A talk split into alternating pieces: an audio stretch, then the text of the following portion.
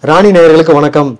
தூத்துக்குடி என்றதுமே நம் தமிழக மக்களுக்கு அனைவருக்குமே ஞாபகத்திற்கு வருவது முத்துதான். ஆனால் அதே தூத்துக்குடி மண் என்ற ஒரு பெண் முத்துதான் நமது தமிழக சமூக நலத்துறை அமைச்சரான திருமதி கீதா ஜீவன் அவர்கள். இன்று அவர்கள் நம்மோடு கூட இருப்பது நமக்கு கிடைத்த ஒரு பெரிய சந்தோஷமும் கூட. அவர்கள் நம்முடன் கூட உரையாடுவதை நாம் தற்போது காணலாம். வணக்கம். வணக்கங்க. ஆஹ் உங்ககிட்ட ஒரு சில கேள்விகளும் முன்வைக்க விரும்புகிறோம். சரிங்க. அதாவது முதல் முதல்ல நீங்க ஒரு ஆசிரியை. அதுக்கப்புறமா உங்களை எப்படி நீங்கள் அரசியல் அடிச்சுக்கிட்டீங்க? அதுக்கப்புறமா எப்படி ஒரு சமூக நலத்தை அமைச்சுறாங்க அந்த அளவுக்கு நீங்கள் உயர்ந்தீங்க அப்படின்றத நேரில் பதிவு பண்ணீங்கன்னா ரொம்ப நல்லா இருக்கும் உங்களை மாதிரி அடுத்த ஒரு ஜென்ரேஷனுக்கு அது ரொம்ப உதவியாக ஆசிரியை நான் அந்த படிப்பு படித்தது பிஎட் படித்தது வந்து ஒரு எங்களுடைய கணவர் வீட்டில் வந்து ஸ்கூலாக நைன்டீன் ஃபிஃப்டி டூலேருந்து வச்சுருந்தாங்க. ஸோ என்னுடைய மாமியார் கணவர் எல்லாமே நீயும் உன்னைய ஆசிரியராக தகுதிப்படுத்திட்டு இருந்தால் ஸ்கூலை நிர்வாகம் பண்ணுறதுக்கு நல்லா இருக்குன்ற மாதிரி அதுக்காக நான் என்னுடைய கணவர் தான் என்னைய டீச்சர் ட்ரைனிங் படிக்க வச்சார். அப்புறம் பிஜி படிக்க வச்சாங்க. அப்புறம் நான் ஸ்கூலை நிர்வாகம் பண்ணிகிட்டு இருந்தோம். கரஸ்பாண்டாக இருந்தேன். இருந்து பார்த்துட்டு இருந்தோம். அப்புறம் நைன்டீன் நைன்டி சிக்ஸில் பெண்களுக்கான இடஒதுக்கீடு அளிக்கப்பட்டு நம்முடைய முத்தமிழஞ்ச கலைஞர் வந்து உள்ளாட்சி தேர்தல் நடத்தினார். தேர்ட்டி த்ரீ பர்சன்டேஜ் இடஒதுக்கீடு அப்போது பெண்களுக்கு. அப்போ வந்து என்னுடைய தந்தையார் வந்து என்னைய அப்பொழுது பெண்கள் யாருமே ஒரு தேர்தலில் நிற்க முன் வராத போது நீங்கள் ஏன் நிற்கக்கூடாது படித்த பெண்ணு நிற்கலான்ற மாதிரி என்னைய அறிமுகப்படுத்தி நீங்கள் நிற்கணுன்னாங்க உன்னை எல்லாருமே எங்கள் குடும்பத்தரையெல்லாம் ஒத்துக்கிட்டு சரின்னு அப்போ தான் நான் வந்து தேர்தல் இப்போ அரசியல் இருக்குன்னு அது காரணம் அந்த நைன்டீன் நைன்டி சிக்ஸ் உள்ளாட்சி தேர்தல் அப்படின்றத அதுதான் காரணம். இடஒதுக்கீடு தான் காரணம். அதன் மூலம் நான் என்னால் அரசியலில் வந்தோம். அப்புறம் நைன்டி சிக்ஸ்லேருந்து டூ தௌசண்ட் ஒன் வரைக்கும் நான் வந்து மாவட்ட ஊராட்சி தலைவராக இருந்தோம். அப்புறம் அடுத்த பீரியடில் டூ தௌசண்ட் ஒன்று டு டூ தௌசண்ட் சிக்ஸ் எதிர்க்கட்சியில் அதே கவுன்சிலில் உறுப்பினராக இருந்தேன். அப்புறம் டூ தௌசண்ட் சிக்ஸ் சட்டமன்ற தேர்தல் வரும்போது நம்முடைய கலைஞர் அவர்கள் என்னுடைய தந்தையார் அவர்களும் என்னை சட்டமன்ற உறுப்பினராக அன்னைக்கு வந்து எனக்கு வாய்ப்பு கொடுத்தாங்க. அதன் மூலம் அப்போ நான் வந்து கால்நடைத்துறை அமைச்சராக இருந்தேன் ஒரு மூணு வருஷம். அப்புறம் ஒரு ரெண்டரை வருஷம் சமூக நலத்துறை அமைச்சராக இருந்தேன். அப்படி என்னுடைய அரசியல் அஹ், பங்கெடுப்பு என்பது அரசியலில் நுழைஞ்சது. அப்படி இன்னி வரைக்கும் அப்படியே தொடர்ந்து நான் அரசியலில் இருக்கிறேன். சமூக நலத்துறை அமைச்சர் திருமதி கீதா ஜீவன் அவர்களுக்கும் குடும்ப தலைவி கீதா ஜீவன் அவர்களுக்கும் உள்ள ஒரு வேறுபாடு வித்தியாசம் என்ன? பொது வாழ்க்கையில் இருக்கிற பெண்கள் நிச்சயம் தியாகங்கள் பண்ணி தான் ஆகணும். குடும்பத்துக்காக நம்ம செலவிடக்கூடிய அந்த நேரங்கள் பிள்ளைகளோட நேரம் நேரம் செலவழிக்கிறது கணவரோட இருக்கிறது உற்றார் உறவினங்களோட இருக்கிறது அந்த நிகழ்வுகள் திருமண நிகழ்வுலாம் கலந்துக்கிறது எல்லாமே நம்ம தியாகம் பண்ண தான் செய்யணும். ஏன்னா நம்ம வந்து ஊருக்கு உழைக்கி உழைக்கிறதுக்காக நம்ம அந்த ஒரு வேலையை எடுத்துக்கிட்டோம் அந்த பொதுப்பணியில் இருக்கிறதுனால நிறைய தியாகங்கள் பண்ணி தான் ஆகணும். அதே போல் குடும்ப ஒத்துழைப்புன்றது மிக முக்கியம். இப்போ என்னை பொறுத்த வரைக்கும் என்னுடைய கணவர் என்னுடைய மாமன் மாமியார் என்னுடைய கொழுந்தன் கொழுந்து எல்லாருமே எனக்கு ஆதரவான சூழ்நிலை. நான் என் குழ ரெண்டாவது பெண் குழந்தை மூணு வயசு இருக்கும்போது அரசியலில் கால் எடுத்து வைக்கிறோம். ஸோ என்னுடைய பிள்ளைங்க பராமரிப்பு அவருடைய கல்வி எல்லாமே வந்து எங்களுடைய மாமியார் என்னுடைய கொழுந்தனார் அவங்களே பார்த்துக்கிட்டாங்க ஸோ அதாவது என்ன சொல்கிறேன் நாங்கள் கூட்டு குடும்பம் தான். அது எனக்கு ஒரு பெரிய ஒரு வாய்ப்பாக இருந்தது. எனக்கு குடும்பத்தை பற்றிய அந்த கவலைன்றது இல்லை. அந்த ஒரு பொறுப்பு எனக்கு இல்லை. அதெல்லாம் வந்து அவங்க பார்த்துக்கிடுவாங்க மாமன் மாமியார் தம்பி தங்கச்சி அவங்களாம் பார்த்துக்குவாங்க என்னுடைய கணவராக இருந்தாலும் என்னுடைய தந்தை எல்லாருமே ஒரு ஒத்துழைப்பு இருந்தது. அதனால் என்னால் இந்த ஃபீல்டில் சாதிக்க முடிஞ்சதுக்கு அது ஒரு காரணம்னு சொல்லிட்டு நான் கூற விரும்புகிறேன் மேடம் நீங்க ஒரு சமூக நலத்துறை அமைச்சர். அதையும் தாண்டி ஒரு குடும்ப தலைவி அதையும் தாண்டி ஒரு அரசியல் பிரமுகர். பன்முகங்கள் இருக்குதுன்னு சொல்லலாம். இதை நீங்க எப்படி டைம் மேனேஜ்மெண்ட் பண்றீங்க? சிரமமான காரியம்தான். ஆனால் நிச்சயம் வந்து கையிலே ஒரு டைரி. எப்போதும் வச்சுருக்கிறேன் நான். அதன்படி நம்ம திட்டமிட்டுக்கிறோம். குடும்பத்தில் கூட ஏதாவது ஒரு நிகழ்வுனா எனக்கு முன்னக்கூட்டியே சொல்லணும்னு சொல்லியிருக்கிறேன். ஏன்னா டைரியில் குறிச்சிக்கலாம். அப்போ தான் நம்ம அந்த டைமை வந்து ஒதுக்கி வைக்க முடியும். அப்படின்ற மாதிரி அது மாதிரி எனக்கு ஒரு ஹாபி இல்லை ரிலாக்ஸேஷன் சொன்னாலே ஃபேமிலியோடு இருக்கிறது தான். கொஞ்ச நேரம் உட்காந்து அது என்ன இது என்னன்னு கதை பேசுகிறது தான் எனக்கு வந்து ரிலாக்ஸ் என்ன சொல்கிறது கொஞ்ச நேரம் நம்ம மனசில் ஒரு வேறு ஒரு நேரம் கொஞ்சம் குடும்பத்தோட நேரம் ஒதுக்கிறதா எனக்கு ஒரு ஓய்வு நேரம் கூட சொல்லலாம். ரிலாக்ஸேஷன் சொல்லலாம். அந்த மாதிரி நான் எல்லாத்துக்குமே டைமை ஒதுக்கி பரபரன்னு தான் இருக்கிறோம் மிஸ் ஆகாமல் இருக்கோம்னா கையில் டைரி அந்த கை டைரி இல்லாமல் நான் எதுவும் பேசுறது இல்லை அப்படின்னா தான் நம்ம வந்து நேரத்தை திட்டமிட முடியும். அடுத்து மிக முக்கியமான ஒரு கொஸ்டின் மேடம் நீங்கள் சமூக நல தமிழகத்தின் சமூக நலத்துறை அமைச்சராக பொறுப்பேற்ற பிறகு பெண்களுக்கான சிறப்பு திட்டங்களை வந்து நிறைய அறிமுகப்படுத்தியிருக்கீங்க. அதுல வந்து உங்களை கவர்ந்த சில விஷயங்கள் இருக்கலாம். ஒரு சில காரியங்களை வந்து தெரியலாம கூட இருக்கலாம். நீங்க மிக முக்கியமான திட்டம்னு சொல்றேன்னா எதை சொல்வீங்க? அது மாதிரி என்னென்ன மாதிரி திட்டம்லாம் வந்து நம்ம சமூகத்துறை அமைச்சர் நம்ம சார்பாகவும் முன்வைக்கிறோம் மிக முக்கியமான திட்டம்னு சொல்லிட்டு நம்முடைய முதலமைச்சர் தளபதியார் கொண்டு வந்த மூவலூர் ராமாமிரதம் அம்மையார் புதுமைப்பெண் திட்டம். அது வந்து உயர்கல்வியில் படிப்பதற்காக அரசு பள்ளியில் ஆறாம் வகுப்புலேருந்து பன்னிரெண்டாம் வகுப்பு வரைக்கும் படித்த பிள்ளைங்களுக்கு நம்ம கல்லூரி எந்த கல்லூரினாலும் சரி பிள்ளைங்க பன்னிரெண்டுக்கு மேலே படிக்கணும். பாலிடெக்னிக்கோ பொறியியலோ இல்லைன்னா நம்ம அறிவியல் கலை அறிவியல் கல்லூரி இல்லை மருத்துவக் கல்லூரி எந்த கல்லூரி படித்தாலும் அவங்களுக்கு வந்து நம்ம அரசு உதவி பண்ணுது. அவங்களுடைய வங்கி கணக்கிலே நேரடியாக வரவு வைக்கிறது. அதனால் இதில் யார் இடைத்தகர் யார் எந்த ஒரு இதுவும் கிடையாது. நேரடியாக கல்லூரியிலேருந்து விண்ணப்பம் பண்ணுறாங்க அதுக்கப்புறம் இந்த துறையிலேருந்து அந்த ப பணம் அவங்களுக்கு மாதம் மாதம் ஆயிரரூவா அவங்க வங்கியில் வர வைக்கிற அந்த திட்டம் நம்முடைய முதலமைச்சர் கொண்டு வந்த ஒரு உன்னதமான திட்டம். இதில் எப்படின்னா அந்த திட்ட செயல்பாடுக்கு பின்பு அதை ஆய்வு பண்ணுறாங்க எப்படி அப்படி ஆய்வு பண்ணும்போது கிட்டத்தட்ட கடந்த வருஷத்தில் பனிரெண்டாயிரம் பிள்ளைங்க என்னால் படிக்க முடியாது நான் எங்கே படிக்க போகிறேன் இல்லை வீட்டில் என்னால் உனக்கு இனி உயர்கல்விக்கு செலவழிக்க முடியாது வீட்டில் உட்காரு அப்படின்னு வச்ச பிள்ளைங்க. முதலாம் ஆண்டு மூணு ரெண்டாம் ரெண்டு வருஷம் கழித்து மூணு வருஷம் கழித்து நாலு வருஷம் கழித்து கூட அந்த வருஷம் எல்லாரும் கல்லூரியில் சேர்ந்தாங்க. கல்லூரியில் சேர்ந்து உயர்கல்விக்கு சேர்ந்தாங்க. அந்த பிள்ளைங்க சொல்லும்போது படிக்க முடியாதுன்னு எங்கள் அம்மா சொல்லிட்டாங்க. நானும் வீட்டில் இருந்துட்டு அம்மா ஏதாவது வேலைக்கு தேடிட்டு தான் இருந்தேன். அந்த நேரம் இந்த திட்டம்னதும் எங்கள் ஆசிரியரே ஃபோன் பண்ணி நீ இதில் சேர்ந்து படிக்கலாம்னு சொல்லவும் வந்தேன்ற மாதிரி சொன்னாங்க. அந்த பிள்ளைங்களுடைய அந்த அவங்களுடைய வாயினாலே இந்த திட்டத்தில் பலன் அறியும் போது ரொம்ப மகிழ்ச்சியாக இருந்து நம்முடைய முதலமைச்சருமே எந்த அளவுக்கு இந்த திட்டம் மக்களுக்கு போய் சேர்ந்துள்ளன்னு ரொம்ப மகிழ்ச்சி பட் சந்தோஷப்பட்டாங்க. அது இப்போ கடந்த வருஷம் மட்டும் பன்னிரெண்டாயிரம் பேர். இடைநிற்றல்னால் என்ன சொல்கிறது ஒரு இடைவெளி ஏற்பட்டு மீண்டும் தங்களை உயர்கல்வி தொடர்ற நம்பர் அந்த பெண்களுடைய எண்ணிக்கை வந்து பன்னிரெண்டாயிரம். அதனால் இந்த திட்டத்தை சொல்லலாம். அதே மாதிரி நம்முடைய முதலமைச்சருடைய நிறைய திட்டங்கள் இந்த சமூக நலத்துறையின் மூலம்தான். அந்த ஒவ்வொரு திட்டங்களும் அந்த தேவைப்படும். ஏழை எளிய பெண்களுக்கான திட்டங்கள் நிறைய துறையின் மூலம் செயல்படுத்தப்படுகிறது. அது பணிபுரியும் மகளிர் விடுதி சொல்லலாம். அதுக்கெல்லாம் கோடிக்கணக்கான ரூபாய் ஒதுக்கீடு செய்து ஏற்கனவே ஒரு பதினோரு விடுதிகள்.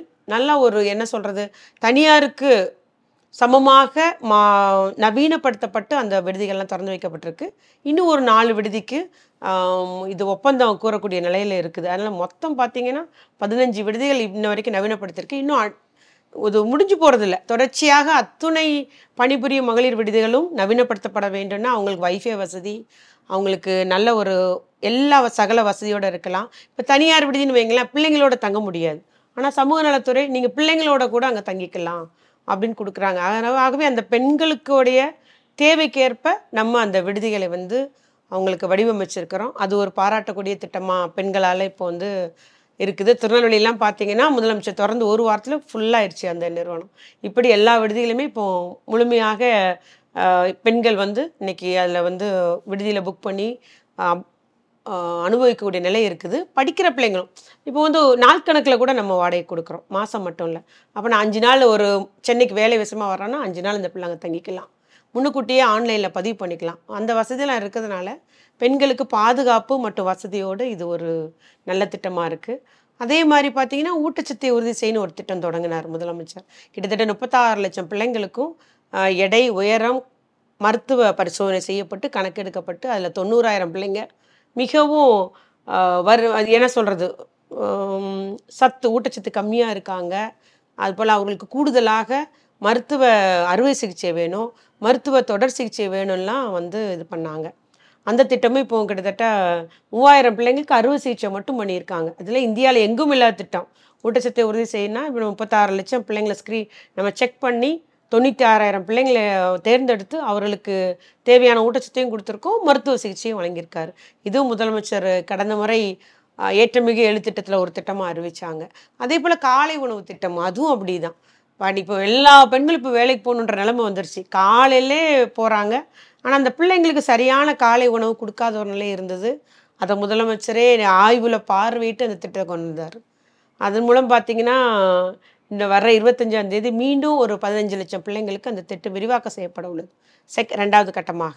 அதனால் அதெல்லாம் பார்த்தீங்கன்னா அந்த ஒரு திட்டம் கொண்டு வந்து அதனுடைய செயல்பாடு என்னன்றதையும் முதலமைச்சர் ஆய்வு செய்கிறார் செஞ்சு அது நல்ல முறையில் செயல்படுது. இந்த மாதிரி பெற்றோர்கள் ஆசிரியர்களால் அது பாராட்டப்படும் திட்டமாக இருக்குது. இப்போ நிலைகள் பயனடைகிறாங்க அப்படின்றது இப்போ மறுபடியும் விரிவாக்கம் செய்கிறாரு இவ்வாறு ஒவ்வொன்றா சொல்லிகிட்டே இருக்கலாம். நம்முடைய திட்டங்கள் எல்லாமே தேவைப்படும் பெண்களுக்கான திட்டமாக இருக்குது. சேவை இல்லைன்னு ஒரு திட்டம் இருக்குது நம்முடைய சமூக நலத்துறையில்.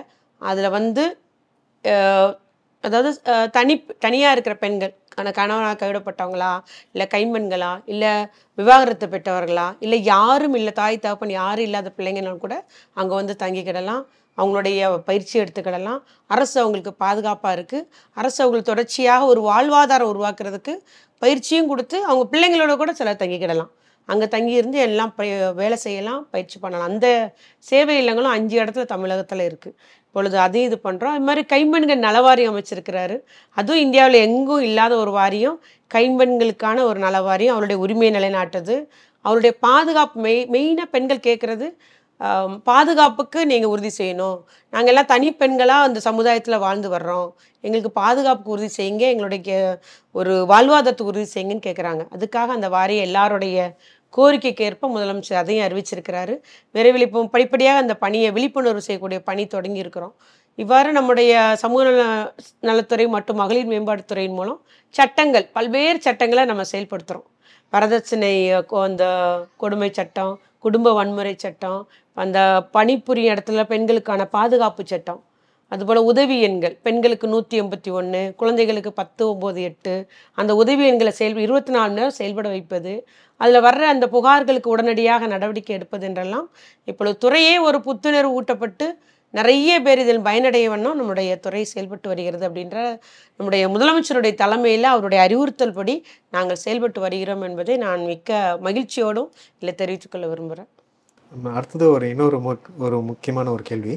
நீங்கள் சமூக நலத்துறை அமைச்சராக பதவியேற்றதுக்கு அப்புறமா நீங்கள் பொறுப்பில் உட்காந்ததுக்கு அப்புறமா உங்களை பாதித்த ஒரு விஷயம் உங்கள் உங்களை ஒரு பாதித்த ஒரு விஷயம் ஏதாவது ஒரு விஷயம் நிச்சயமா இருக்கும். அதேமாதிரி நீங்கள் சாதிச்ச ஒரு விஷயமும் இருக்கும். இப்போ இந்த பிரச்சனை உங்களுக்கு இருந்தது நாங்கள் இதெல்லாம் எடுத்து போட்டோம் எங்கள் ஆட்சியில் எடுத்து போட்டோம் அப்படின்னாக்க நீங்கள் எதை சொல்கிறீங்க மேடம்? பாதித்த விஷயம்னு சொன்னீங்கன்னா இந்த ஊட்டச்சத்து உறுதி செய் திட்டம் கொண்டு வந்த போது எல்லாம் செக்கப்லாம் மெடிக்கல் செக்கப் எல்லாம் நடந்துட்டு இருந்துச்சு நடந்துட்டு இருந்தபோது நாங்கள் ஒரு தூத்துக்குடியில் ஒரு இடத்துல நான் மக்கள் நல்வாழ்வுத்துறையில் அங்கே உள்ள பெண்களை பார்த்தோம். பார்க்கும்போது நம்ம மருத்துவர்கள் சொல்கிறாங்க இந்த பிள்ளைக்கு ஊட்டச்சத்து கம்மியாக இருக்குது நோஞ்சாம் பிள்ளையாக இருக்குதுன்னு சொல்கிறாங்க இப்போ நம்ம அந்த தாய்கிட்ட பேசுகிறோம் அந்த தாய்க்கு அதை பற்றிய ஒரு அறிவு இல்லை. அதாவது அறிவு இல்லைன்னு சொல்ல முடியாது அறியாமைன்னு சொல்லலாம். தான் பிள்ளை நோஞ்சாம் பிள்ளைன்றதே அவங்க உணரலை. அப்படியா? என் பிள்ளை நோஞ்சம் பிள்ளையா? நடக்கிறான் உட்கா நடக்கிறான் உட்காரான்னு இல்லைம்மா அந்த பிள்ளைக்கு ஊட்டச்சத்து இல்லை. மற்ற பிள்ளைங்களுக்கு ஈட்டு ஈடுபாடு அந்த பிள்ளையால் செயல்பட முடியல. அப்படின்னு சொல்லும்போது அப்படியா? என் பிள்ளை அப்படி இருக்குதா? என் பிள்ளைக்கு ஊட்டச்சத்து கம்மியா? அப்படின்னு கேட்குறாங்க அதே மாதிரி ஒரு பிள்ளை சிக் ஒரு சுகமில்லாமலே இருந்துட்டு இருக்குது. ஆனால் அந்த பரிசோதனை பண்ணல அந்த பிள்ளைக்கு ஹார்ட்டில் ஹோல்டு ஓட்டை இருக்குதுன்னு சொல்கிறாங்க நடக்கலை. ஒன்றரை வயசாகி நடக்கலை. ஒயாமல் சிக்காயிட்டே இருக்கு. அந்த தாய் தூக்கிட்டே அலையிறாங்க. ஆனால் தான் பிள்ளைக்கு இருதயத்தில் ஓட்டை இருக்குன்றதை கண்டுபிடிக்கல. நாங்கள் அந்த மருத்துவ பரிசோதனை கண்டுபிடிச்சி அம்மா உன் பிள்ளைக்கு ஓட்டை இருக்குது. ஆப்ரேஷன் பண்ணணும். அப்படின்னு சொன்ன அப்புறம் அந்த தாய் அப்போ தான் அவளுக்கே தெரிய வருது.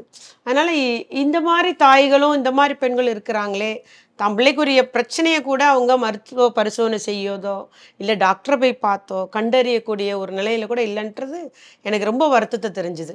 அது கிட்டத்தட்ட மூவாயிரம் பிள்ளைங்களுக்கு நம்ம அறுவை சிகிச்சை பண்ணியிருக்கோம். ஒரு பிள்ளைக்கு ரத்த புற்றுநோய் இருந்தது. அதையும் அந்த பரிசோதனை நம்ம கண்டுபிடிச்சிருக்கோம்.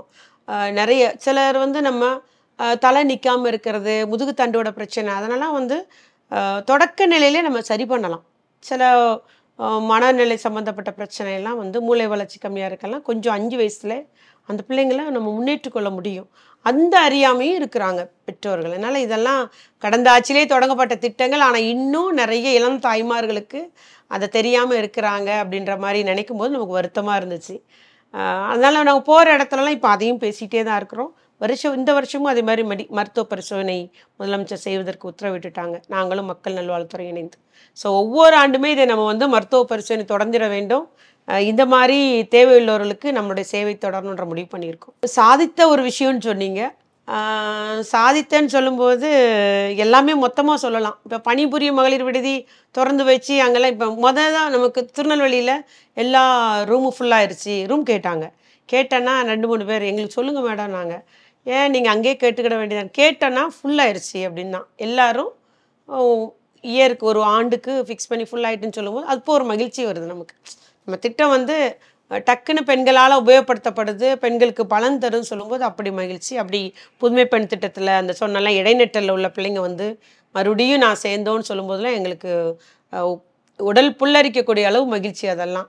சரி அந்த திட்டம் எப்படி ஒரு அவ்வளோதான் படிப்புன்னு இருந்த பிள்ளைக்கு அந்த வாய்ப்பு கிடச்சி ஓடி வந்து சேருது பாருங்கள் அதெல்லாம் மிக்க சாதிச்ச சாதித்த ஒரு நிகழ்வுன்னு சொல்லலாம்.